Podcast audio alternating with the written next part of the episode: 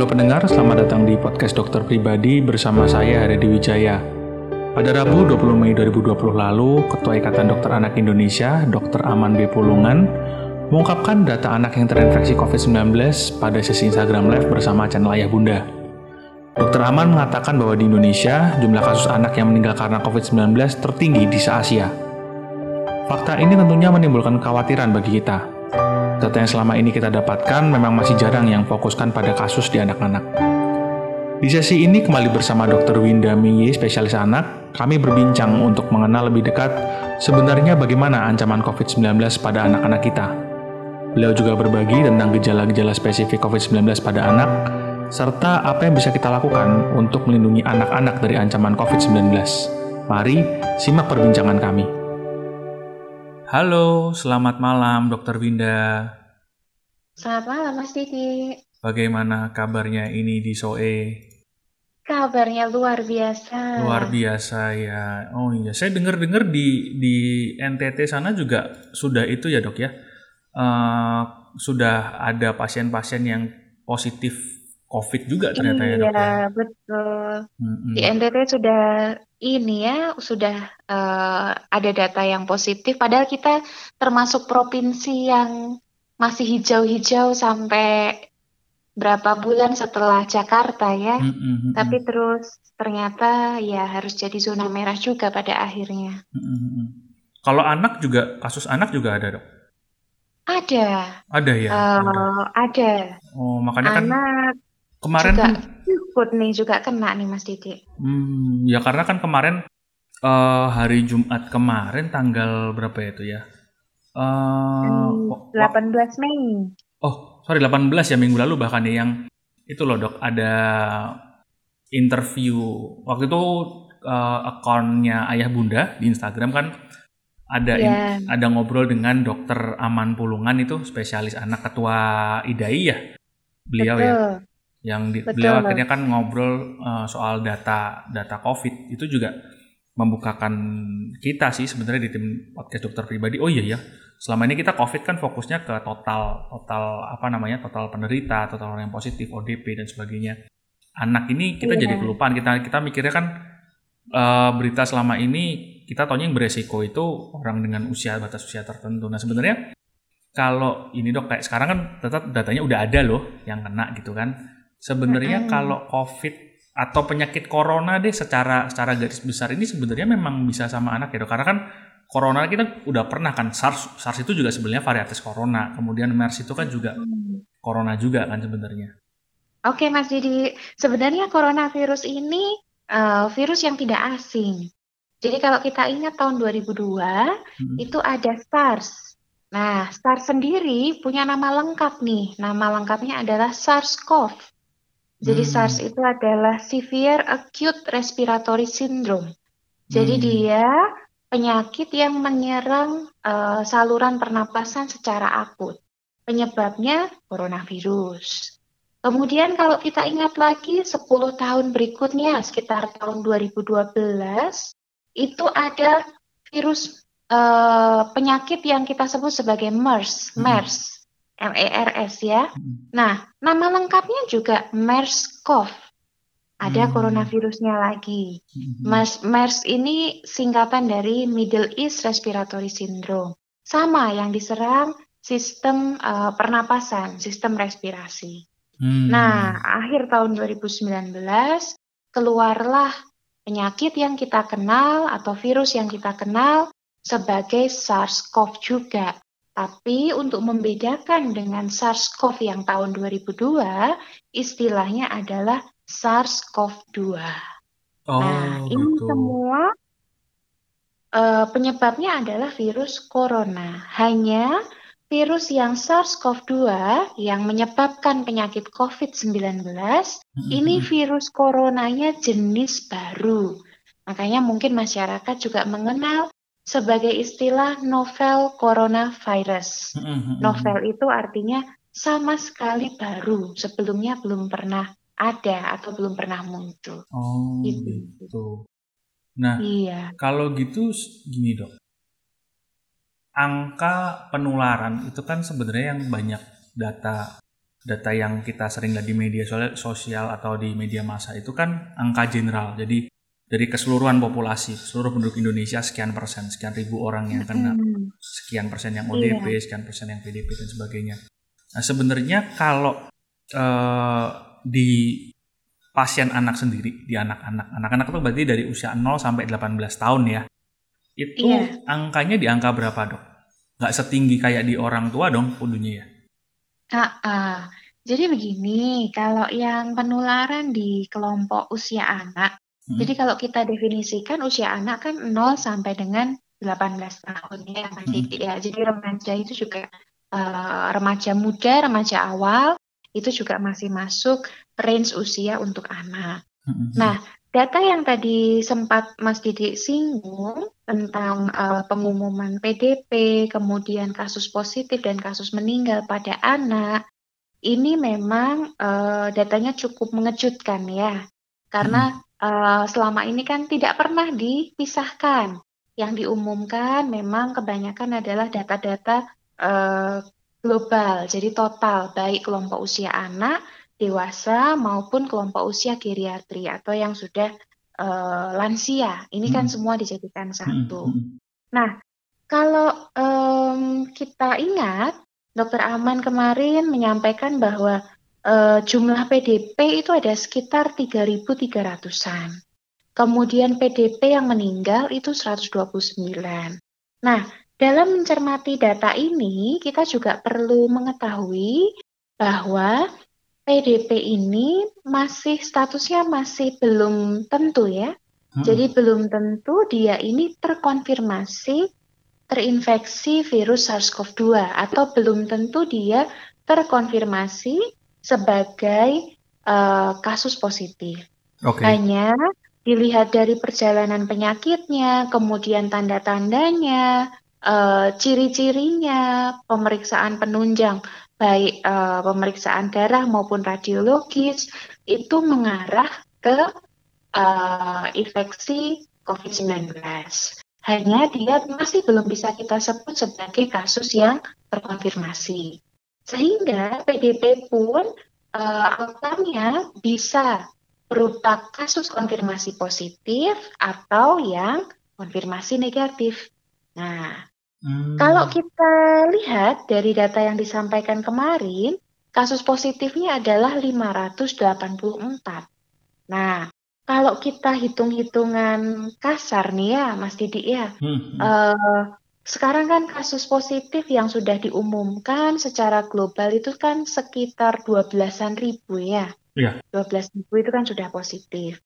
Nah, kalau kita berhitung matematika, 584 dibagi sekitar 12 ribu itu ketemunya uh, hampir 5% kurang lebih ya. Nah, uh, data ini sebetulnya uh, konsisten juga dengan apa yang dilaporkan oleh beberapa negara lain, termasuk Cina, kemudian uh, eh, USA, Amerika Serikat ya. Hmm. Mereka juga uh, melapor untuk infeksi uh, COVID-19 pada anak ini range-nya antara 1 sampai dengan 5% dari total kasus. Nah, hmm. sehingga kalau kita lihat ternyata persentase COVID positif anak di Indonesia itu termasuk yang batas atas. Jadi oh. termasuk yang tinggi karena kan range-nya dunia adalah 1 sampai dengan 5% ya. Hmm, hmm, hmm. Nah, uh, bagaimana dengan keparahannya? Jadi hmm. kalau ada uh, 1 sampai 5% kasus anak yang uh, positif dari total kasus, dari anak yang positif itu kurang lebih 6 sampai 20 persennya itu membutuhkan rawat inap.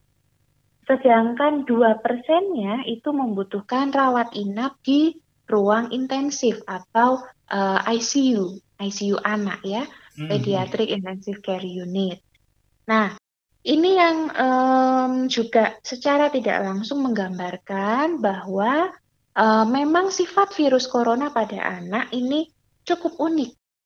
Karena kalau kita lihat uh, beberapa apa banyak negara sudah melaporkan bahwa kebanyakan anak-anak ini yang terkonfirmasi positif ini uh, tidak memunculkan gejala apa pun atau kita kenal dengan istilah asimptomatik, tidak bergejala. Nah, hmm. ini menjadi concern utama dari uh, Perhimpunan Ikatan Dokter Anak Indonesia kaitannya juga dengan uh, pelonggaran PSBB atau pelonggaran dari kebijakan pemerintah yang mulai uh, masuk ASN mulai masuk, kemudian uh, penerbangan kembali berjalan yeah. seperti biasa. Mm -hmm. Nah, ini menjadi perhatian kami karena um, pertanyaannya adalah siap nggak sih kita itu dengan pelonggaran PSBB? Nah, kan memang ya. sudah digembor-gemborkan ya dari tiga bulan terakhir ini, bagaimana kita membangun pola hidup yang lebih sehat, melakukan physical dan juga social distancing.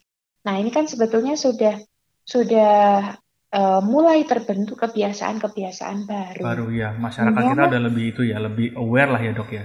Lebih aware, betul. Hmm. Hanya uh, mengingat data di lapangan yang sebetulnya kita juga harus waspada ya, karena kan ini termasuk uh, data yang tinggi ya kalau kita bandingkan dengan negara-negara lain. Benar, benar. Kemudian juga ternyata yang meninggal pun juga lumayan ya, ada 14 dari 580-an kasus yang terkonfirmasi positif. Ya. Artinya uh, dalam waktu dekat ini sekolah kan direncanakan sudah mulai aktif lagi tahun ajaran baru ya. Betul.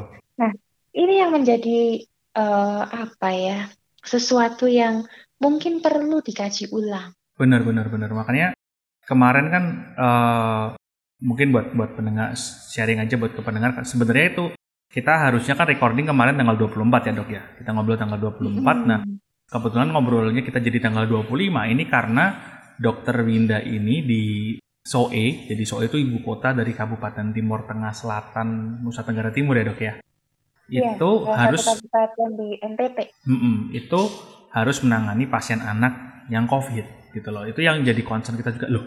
Ya, ya kalau kita boleh ngomong kan dengan penerbangan yang sudah jauh berkurang, kemudian mobilisasi orang berkurang, sebenarnya kan bisa dikatakan jauh lah SOE itu dari dari pusat pusat pandemi COVID di Indonesia kayak Jakarta, kemudian Jawa Timur dan sebagainya lah ini bisa sampai ke sana ini kan sebenarnya berarti ada sesuatu nih yang bisa istilahnya angka angka penularan ke anak aja bisa ternyata lumayan loh angkanya di Indonesia ini gitu kan dok.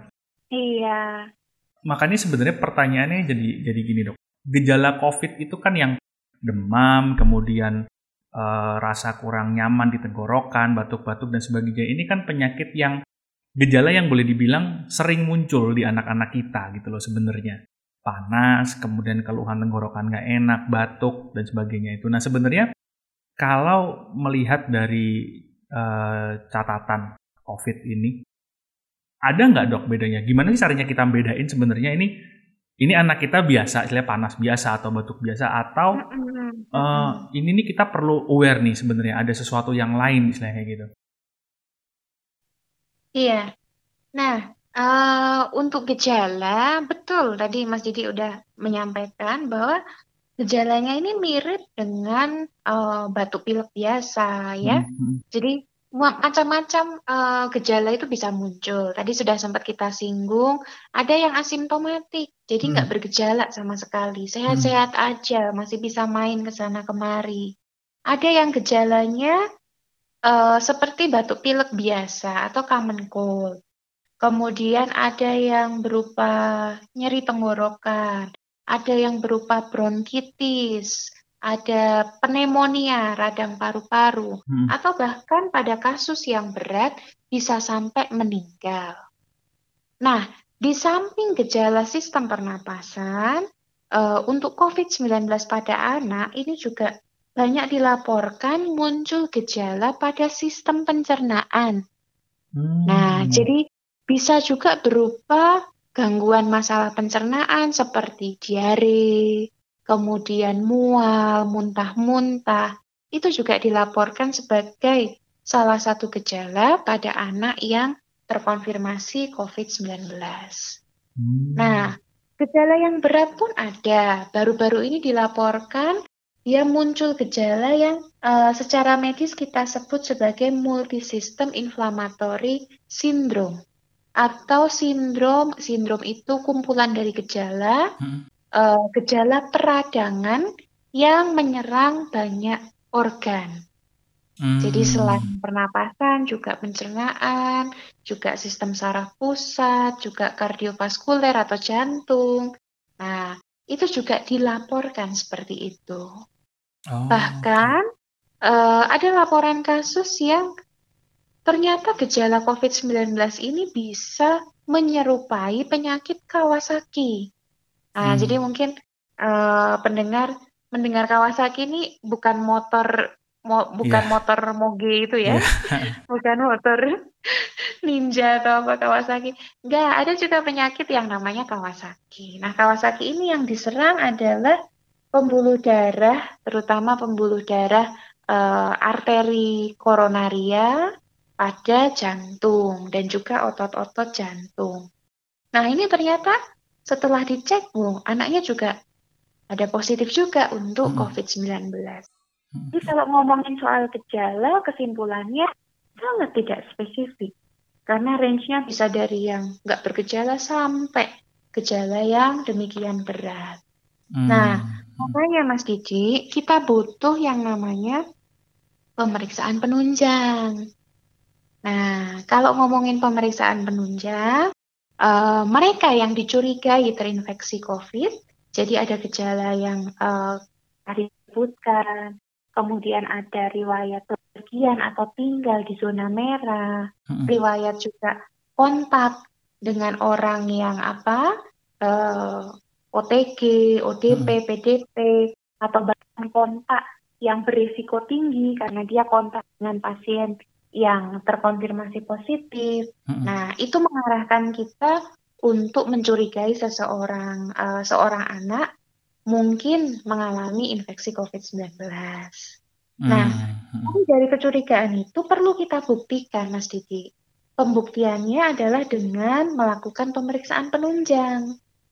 Nah, pemeriksaan penunjang ini yang mungkin sering kita dengar ya, ada yang namanya uh, rapid test, yeah.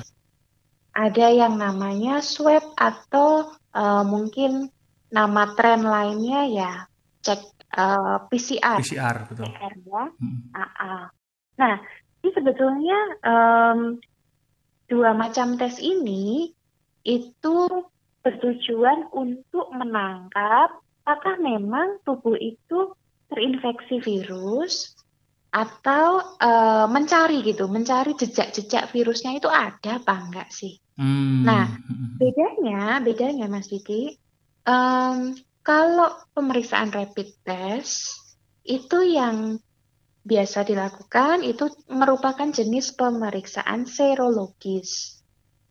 Jadi hmm. rapid test sendiri sebetulnya ada dua jenis Mas Didi. Ada yang rapid test antibody dan rapid test antigen. Hanya hmm. yang uh, beredar itu adalah rapid test yang antibody. Hmm. Antibody itu bagian dari uh, sistem imun atau sistem kekebalan tubuh kita. Hmm.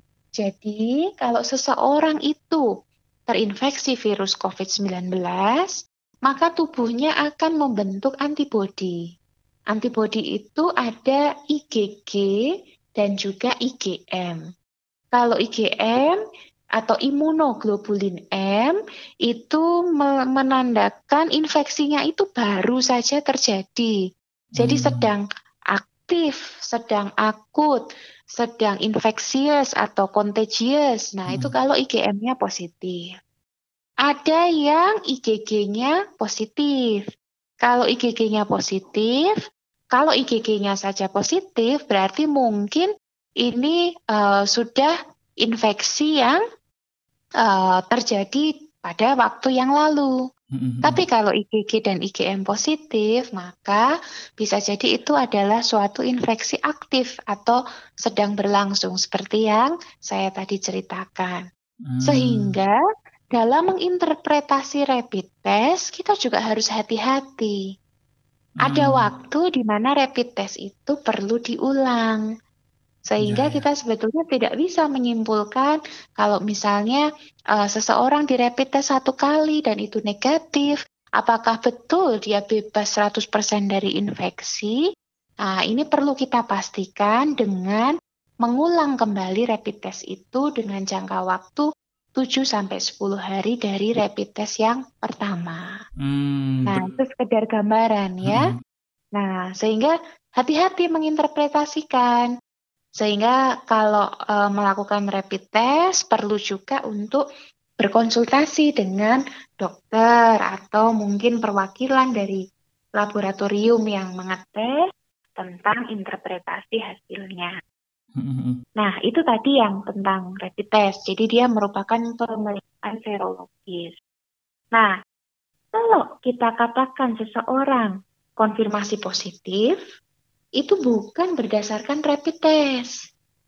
Hmm. Kasus konfirmasi positif itu dilakukan berdasarkan pemeriksaan PCR. PCR nah, swab itu ya dok ya, atau lewat dahak itu kalau nggak salah ya? Iya, jadi PCR ini sampelnya kita peroleh dari swab nasofaring.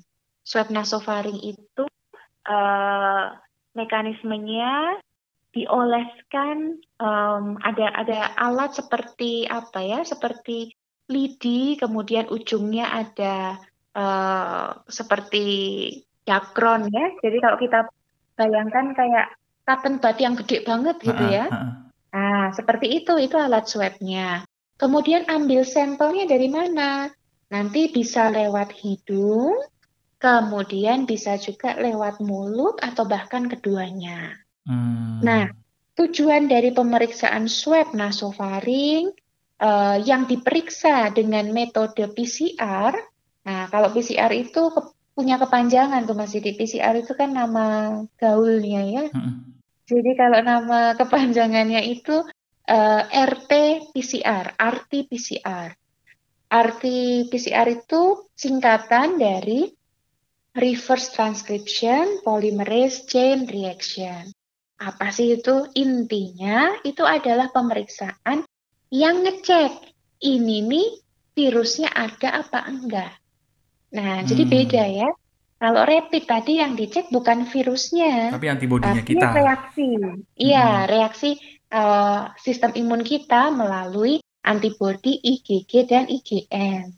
Hmm. Itu kalau rapid. Jadi kita mencari jejak virusnya. Mm-hmm. Kalau pernah terinfeksi, IgG IgM-nya akan naik. Jadi yang di ada tidaknya. Mm. Tapi kalau PCR itu yang dicari adalah virusnya. Mm-hmm. Benar, ada virus di situ. Nah, sehingga uh, pemeriksaan PCR ini memiliki nilai diagnostik yang lebih tinggi untuk uh, menyimpulkan apakah seseorang ini terinfeksi COVID-19 atau tidak. Lebih presisi karena dia mengecek sebenarnya virus ini ada nggak di kita gitu kan dok ya? Iya, karena hmm. yang dicari virusnya, bukan jejak virusnya. Uh, yang kemudian jadi pertanyaan saya jadi gini dok. Kalau ngomong nih, karena tadi kita juga udah bahas bahwa gejalanya sebenarnya gejalanya COVID-19 ini nggak spesifik. Terutama kalau kita, mm -hmm. uh, gini lah, kalau orang tua, orang dewasa, radang itu belum tentu panas, tapi kalau anak itu kan biasanya panas tuh dok. Jadi radang dan panas tuh kayak datang, ya itu kayak umum lah gejala seperti itu Biasa. di anak. Nah, mm-hmm. Di tengah kondisi lagi pandemi seperti ini, kemudian kita juga sudah melihat datanya, ternyata angka di kasus di anak ini juga lumayan loh presentasenya kan, tidak sekecil angka di luar atau perkiraan kita. Nah, kalau misalnya anak punya gejala yang menunjukkan mengarah ke sana? Apakah kita harus langsung melakukan tes, misalnya lewat rapid test dulu atau gimana atau atau bagaimana dok? Iya, jadi uh, rapid test ini kan terbatas juga ya Mas Didi ya. Hmm, hmm, rapid test ini terbatas juga jumlahnya, ketersediaannya, apalagi bagi kami yang di daerah. Hmm. Nah ini tidak tidak mudah untuk uh, pengadaan rapid test dalam jumlah yang besar. Nah, Uh, beberapa daerah terutama di Jawa dengan zona merah, seperti misalnya di Jakarta, beberapa rumah sakit punya kebijakan ketika ada pasien sakit, pasien baru masuk, sakit, dia langsung direpit. Hmm. Apakah rapidnya positif atau negatif sebagai prosedur screening. Oke. Okay. Jadi screening nyari mana yang sakit supaya bisa segera dipisahkan kan?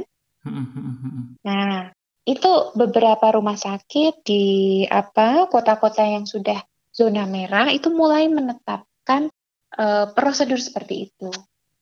Hanya kalau untuk uh, uh, mengeneralisir jadi semua direpit, nah itu terus terang untuk uh, tiap daerah kemampuannya berbeda-beda. Hmm, gitu. Ya, ya, nah, ya. jadi biasanya kita lihat dulu uh, kondisinya, kemudian ada nggak faktor-faktor yang memang mengarah ke COVID itu. Lalu kalau memang dari pemeriksaan kan selain pemeriksaan rapid dan PCR ini kan kita juga ada pemeriksaan darah yang uh, rutin ya, hmm. darah rutin atau istilahnya darah lengkap untuk cek leukosit, trombosit, uh, eh, HB. Nah, uh, dari pemeriksaan itu kemudian ada pemeriksaan ronsen juga. Nah, jadi sebelum memutuskan seseorang perlu dilakukan rapid atau swab, biasanya kita selain lihat gejala, kita juga melakukan pemeriksaan rutin darah dan juga uh, ronsen terlebih dahulu untuk mengidentifikasi ini kira-kira populasi berisiko atau tidak. Hmm, ya. Lihat iya, kondisi daerahnya masing-masing juga berarti ya dok ya? Iya, nggak asal di rapid tergantung uh, kemampuan daerah tadi. Hmm, bener sih, memang ya ini orang tua harus lebih aware lah dengan kondisinya gitu kan.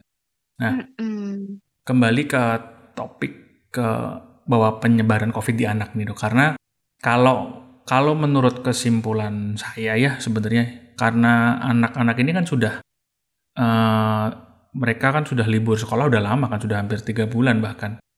Dan iya, sebenarnya iya, yang namanya kelas bahkan ya. iya. Uh, mereka ini kan kemungkinan mereka terpapar terpapar sama covid itu kan kalau menurut analisa saya itu cuma dua sebenarnya. Satu memang mereka itu berpergian keluar yang otomatis mereka tidak mungkin keluar kalau tidak diajak sama orang tuanya harusnya dengan kondisi seperti sekarang ini Kedua, yeah. atau mereka mungkin tidak keluar, tapi orang tuanya yang masih beraktivitas di luar, gitu loh. Uh, yeah. Kemungkinan kan cuma itu aja sebenarnya gitu kan. Makanya ketika kemarin dokter Aman ngomong untuk mempertanyakan nih, mempertanyakan kebijakan beberapa daerah yang mau melepas PSBB, kemudian mau membuka sekolah kembali, ini kan kemudian jadi pertanyaan nih dok. Padahal kan sebenarnya kalau kita boleh ngomong nih, om hari ini salah satu cara terbaik melindungi anak kita itu adalah dengan tetap membatasi aktivitas sosial mereka sebenarnya. Iya kan, sebenarnya kan seperti itu iya. dok. Nah makanya kan saya nggak tahu nih apakah itu sebuah kebijakan, apakah karena kemarin uh, ketua IDAI sendiri yang sudah ngomong ini, apakah kemudian akan merevisi beberapa kebijakan pejabat-pejabat itu, pemerintah daerah, atau enggak? Karena kan mungkin juga yang jadi concernnya kan gini anak-anak tiga bulan di rumah terus tuh saya mulai dengar nih cerita-cerita dari orang tua dari saudara yang anaknya sudah mulai bosen lah anak bahkan orang tuanya juga menghadapi tantangan sendiri ketika anaknya di rumah terus gitu. Itu itu gimana ya dok ya sebenarnya keadaan untuk menghadapi kondisi ini? Satu sisi kita juga tetap harus menjaga mereka kan? Iya iya. Nah jadi sebetulnya uh, kalau bicara tentang pengendalian transmisi COVID ya, hmm. itu memang sangat sulit. Apalagi kalau tadi kita kembali eh, sebagian besar anak ini kan masih asimptomatik atau tanpa gejala apa-apa, atau hanya dengan gejala yang ringan. Betul. Dan dengan keterbatasan kita juga tidak bisa melakukan pemeriksaan PCR untuk semua anak di Indonesia kan tidak bisa ya. Yeah. Nah, jadi kita harus menyadari bahwa masih sulit melakukan pengendalian transmisi bila uh, terbentuk suatu kerumunan. Nah itu kan masih sulit karena kita nggak tahu nih ini anak kelihatan sehat-sehat aja, ternyata dia positif. Apalagi tadi habit yang baru, nah ini mungkin tidak semua orang bisa menerapkan.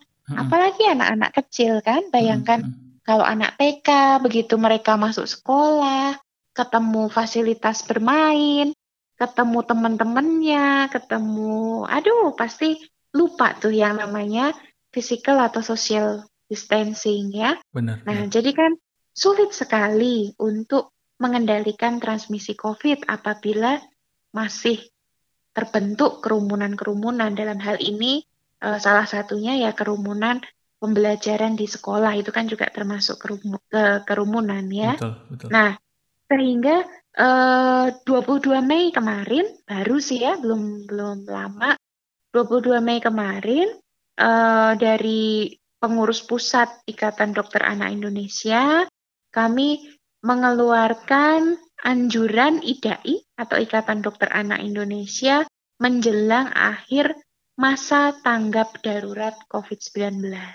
Dan hmm. dalam poin itu, uh, kami menyarankan bahwa pembelajaran bagi anak usia sekolah dan remaja ini sebaiknya tetap dilaksanakan dalam bentuk pembelajaran jarak jauh secara online. Hmm. Begitu. Hmm. Nah, tapi ya kembali lagi kan ada variasi tiap daerah, kemudian uh, pembuat kebijakan juga ini harus apa? Harus mengerti dan mungkin ada baiknya meninjau kembali begitu ya. Mm-hmm. Karena yang kita takutkan kalau dalam waktu dekat, baik ini Juni maupun Juli, wabah ini sebelumnya uh, sebetulnya belum benar-benar bisa kita atasi ya. Yeah. Beberapa pihak sudah mengeluarkan grafik simulasi untuk Indonesia dengan tren harian uh, pelaporan kasus positif, kasus meninggal, dan ternyata grafiknya kan masih naik ya, masih merah.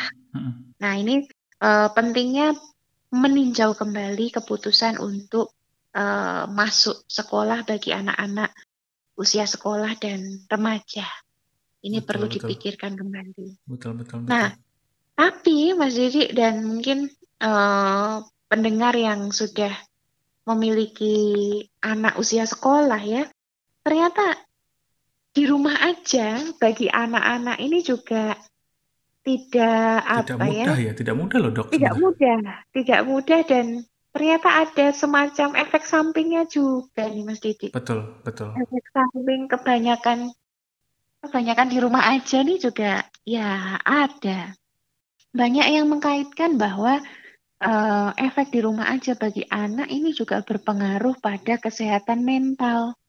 Benar. Seperti uh, meningkatnya angka apa ya kecemasan, mm -hmm. kemudian depresi mungkin karena ya mungkin biasanya main ini nggak boleh, biasanya boleh sepedaan keliling-keliling ini harus di rumah. Nah itu kan bagi anak juga uh, sesuatu yang depressing ya, yeah. yang apa?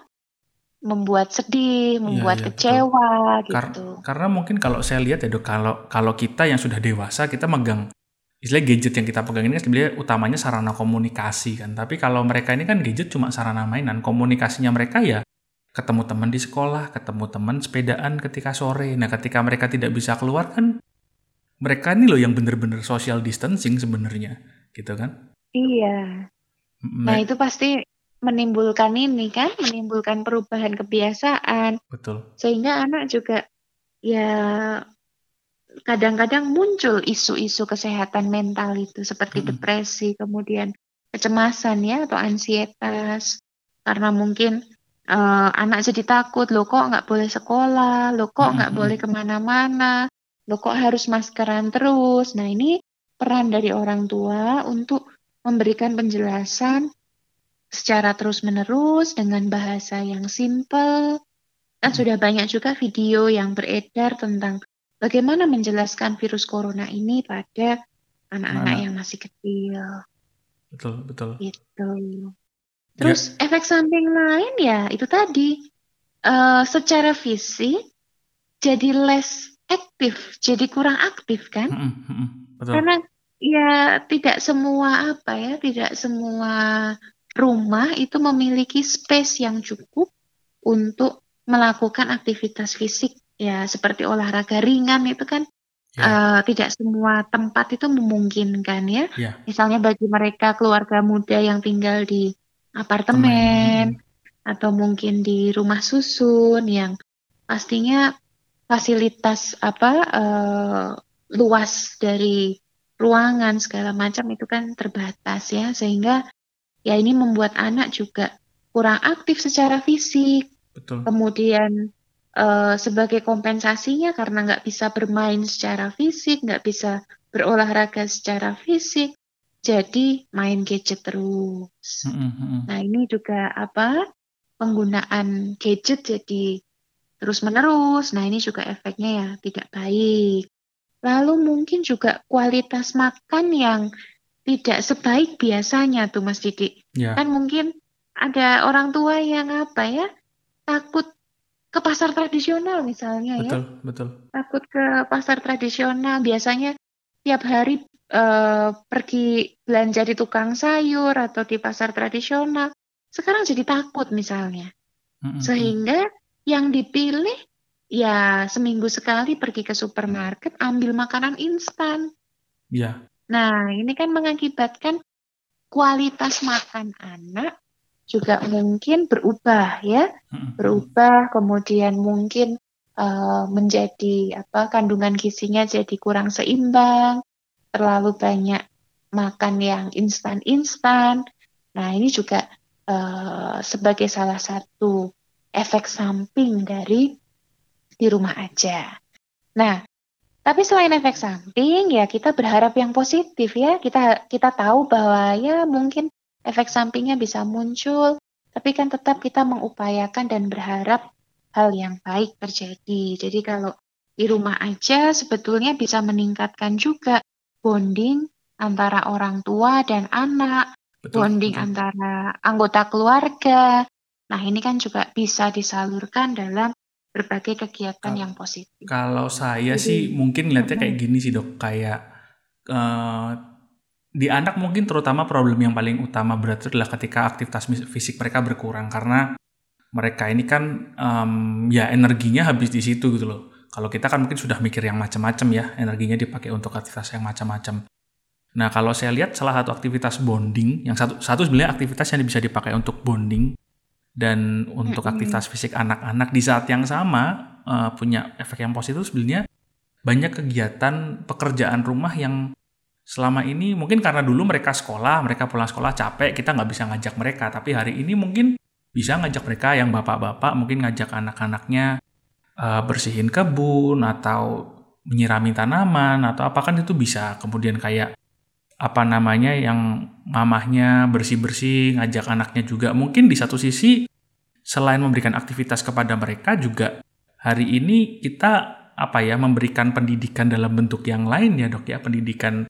Karena kan tanggung jawab akan kebersihan lingkungan sendiri rumah terus merawat lingkungan sendiri. Rumah itu kan juga salah satu sarana juga untuk mendidik mereka sebenarnya sih kalau saya ngelihatnya ya.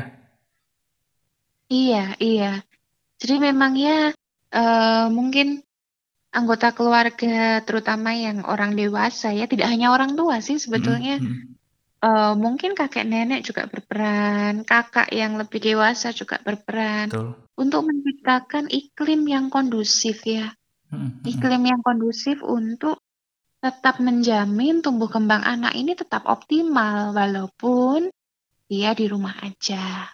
Betul. Nah memang harus kreatif, harus sabar, harus banyak uh, apa akal untuk memberikan aktivitas-aktivitas yang menyenangkan buat si anak.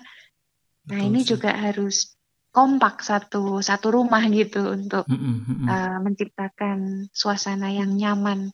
Bener kata dokter Winda tadi sih. Optimal. Mm -mm, bener sih tadi katanya karena ya kalau kalau kita mau lihat ya kita mencari sisi positifnya lah.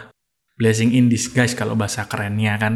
Dari COVID ini kita tidak mungkin aktivitas di luar kita berkurang. Tadinya misalnya pulang sekolah, pulang kantor, anaknya diajak ke mall, sekarang nggak bisa ya. Kita cari apalah di rumah. Istilahnya karena karena kalau dari pengalaman saya sendiri dengan dengan ini ya jadi kayak yang di rumah jadi lebih sadar. Oh iya ya, ini bisa diberesin, ini bisa itu dan itu malah lebih ya semoga sih semoga lewat covid ini juga kan berarti kalau kita ngomong mau sama-sama menggunakan ini sebagai sarana yang membangun ya jadi kita sama-sama mungkin bondingnya bisa lebih kuat juga kan karena lebih sering di rumah bareng-bareng kan dok. Iya jadi prinsipnya tetap uh, lakukan perilaku hidup sehat perilaku hidup bersih kemudian apa menggunakan masker sosial dan juga physical distancing tetap dilakukan kemudian bagi orang tua yang harus bekerja di luar rumah ini juga penting sekali ketika pulang uh, betul-betul mandi dulu, keramas, tukar semua pakaian sebelum berkumpul atau berinteraksi dengan anak. Dan hmm. selama di luar rumah bagi orang tua yang bekerja di luar ini betul-betul mengenakan uh, apa masker yang benar, kemudian melakukan protokol kesehatan seperti yang sudah disebutkan tadi itu juga harus benar ya. Hmm. Intinya stay safe, kemudian kita masih belum tahu kapan pandemi ini berakhir. Ya, kita terapkan hidup sehat, tetap hati-hati, saling menjaga. Kalau ada anggota keluarga yang apa? sakit, segera untuk dikonsultasikan ke dokter keluarga atau mungkin ke klinik atau rumah sakit terdekat ya. Kemudian untuk anak-anak juga imunisasi jangan lupa. Betul. Imunisasi walaupun ya mungkin ada ketakutan untuk pergi ke rumah sakit maupun ke apa? puskesmas atau fasilitas kesehatan lain, tapi tetap imunisasi tidak boleh ditunda-tunda terus ya. ya. Uh, bisa kita akalin dengan membuat appointment dulu atau mungkin uh, datang sesuai dengan jam pemeriksaan sehingga kita meminimalisir kontak dengan eh, tempat-tempat uh, umum itu juga bisa dikerjakan oh, ya. Stay safe, pikirkan juga uh, psikologis anak ya. Jadi hmm. jangan hanya kesehatan dan kebersihan juga kita uh, pikirkan tapi ada hal penting juga kita memberikan dukungan secara psikologis bagi si anak.